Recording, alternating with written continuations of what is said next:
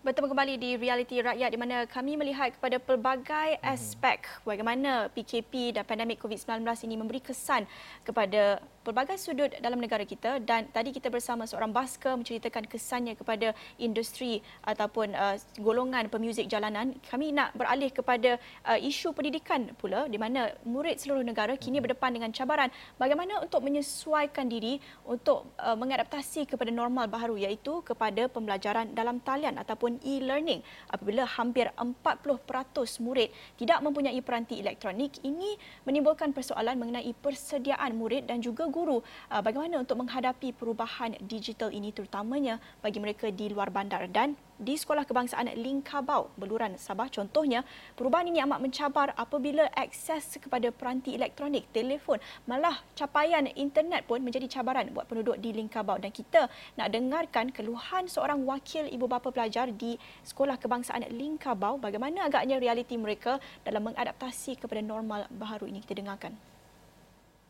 Uh, saya sebagai wakil ibu bapa pelajar di SK Lingkabau uh, agak terkilan lah sepanjang tempoh PKP ini uh, karena pembelajaran anak-anak kami sangat terjejas. Namun demikian uh, kami mengucapkan juga ribuan terima kasih kepada guru-guru atas usaha-usaha yang diwujudkan oleh para guru untuk menyediakan uh, kerja harian untuk para murid melalui aplikasi WhatsApp di mana mereka telah menyediakan beberapa grup untuk semua pelajar untuk mendapat pelajaran setiap hari lah.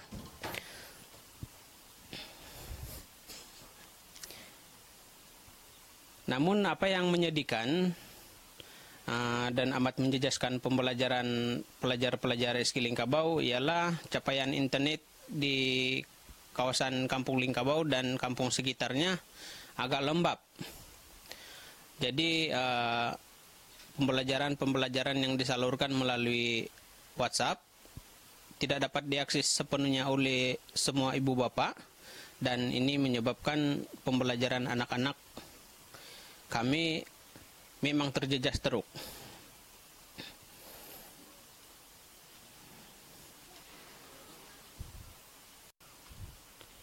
Apa yang lebih menyedihkan ialah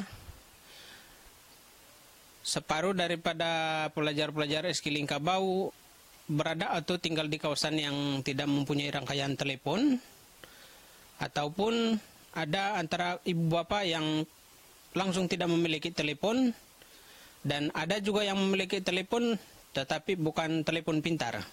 Jadi usaha untuk mengakses uh, sebagai contoh guru-guru menyediakan lembaran-lembaran kerja kepada pelajar setiap minggu sepanjang PKP inilah dan di mana mereka harus melantik seorang guru untuk mendapatkan pas perjalanan daripada PPD daerah dan balai polis yang berdekatan agar lembaran-lembaran kerja dapat dihantar ke sekolah Eskiling Kabau.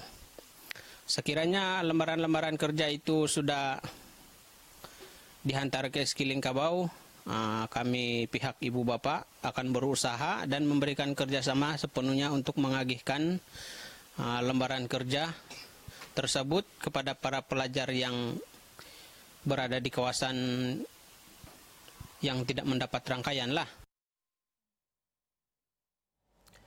Baik, perubahan digital ini pasti akan menambah lagi tekanan ke atas tenaga pengajar dan sekiranya murid-murid dan guru yang tiada akses kepada teknologi diberikan peranti elektronik sekalipun, mereka masih memerlukan masa untuk mengadaptasi kepada pembelajaran dalam talian.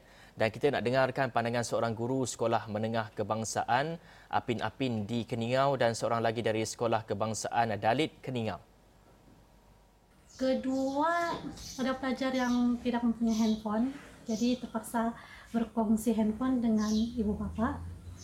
Yang ketiga, apabila melaksanakan PDP dalam talian online, uh, ada pelajar yang susah untuk memahami sesi pembelajaran yang sedang berlangsung lah. Ini sesuatu pembelajaran yang diajar. Jadi uh, antara cabaran yang dihadapi oleh guru uh, itu untuk membantu murid bagaimana untuk uh, memahami pembelajaran dan uh, membuat dan menyiapkan latihan yang diberikan. Sebab uh, ada satu case di mana um, latihan yang sebenarnya adalah reading activity yang mana uh, uh, ianya mudah saja. Murid cuma perlu uh, membaca uh, teks yang diberikan dan ibu bapa uh, yang mempunyai uh, data internet yang lebih uh, boleh merakam anak mereka Baik, ketika pelaksanaan PKP ini semestinya menyaksikan pembelajaran dan juga pengajaran harus berjalan seperti biasa dan seperti seranan oleh kerajaan sendiri sebelum ini yang mengusulkan untuk membuat pelajaran dan juga pengajaran secara atas talian namun isu mereka yang tinggal di luar bandar dan juga kurang berkemampuan menjadi kekangan utama. Ah, sebagai contoh di Sabah jaringan jalur lebar yang perlahan hmm. dan beberapa kawasan menjejaskan aktiviti pembelajaran dan terdapat juga sebilangan besar penduduk di sana terutama di pedalaman tidak mempunyai peranti seperti peranti tidak menyokong kepada pembelajaran ini. Dan isu ini diambil kira dan kerajaan negeri Sabah sendiri uh, menerbitkan beberapa inisiatif bagi menyelesaikan isu ini. Ya, dan kalau kita lihat antara langkah yang diambil adalah dengan mengedarkan kertas latihan kepada penduduk.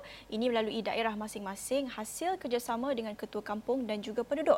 Dan dalam jangka masa yang panjang pula untuk menyelesaikan isu pembelajaran dalam talian ini, Sabah berhasrat untuk menjadi negeri digital menjelang 2024.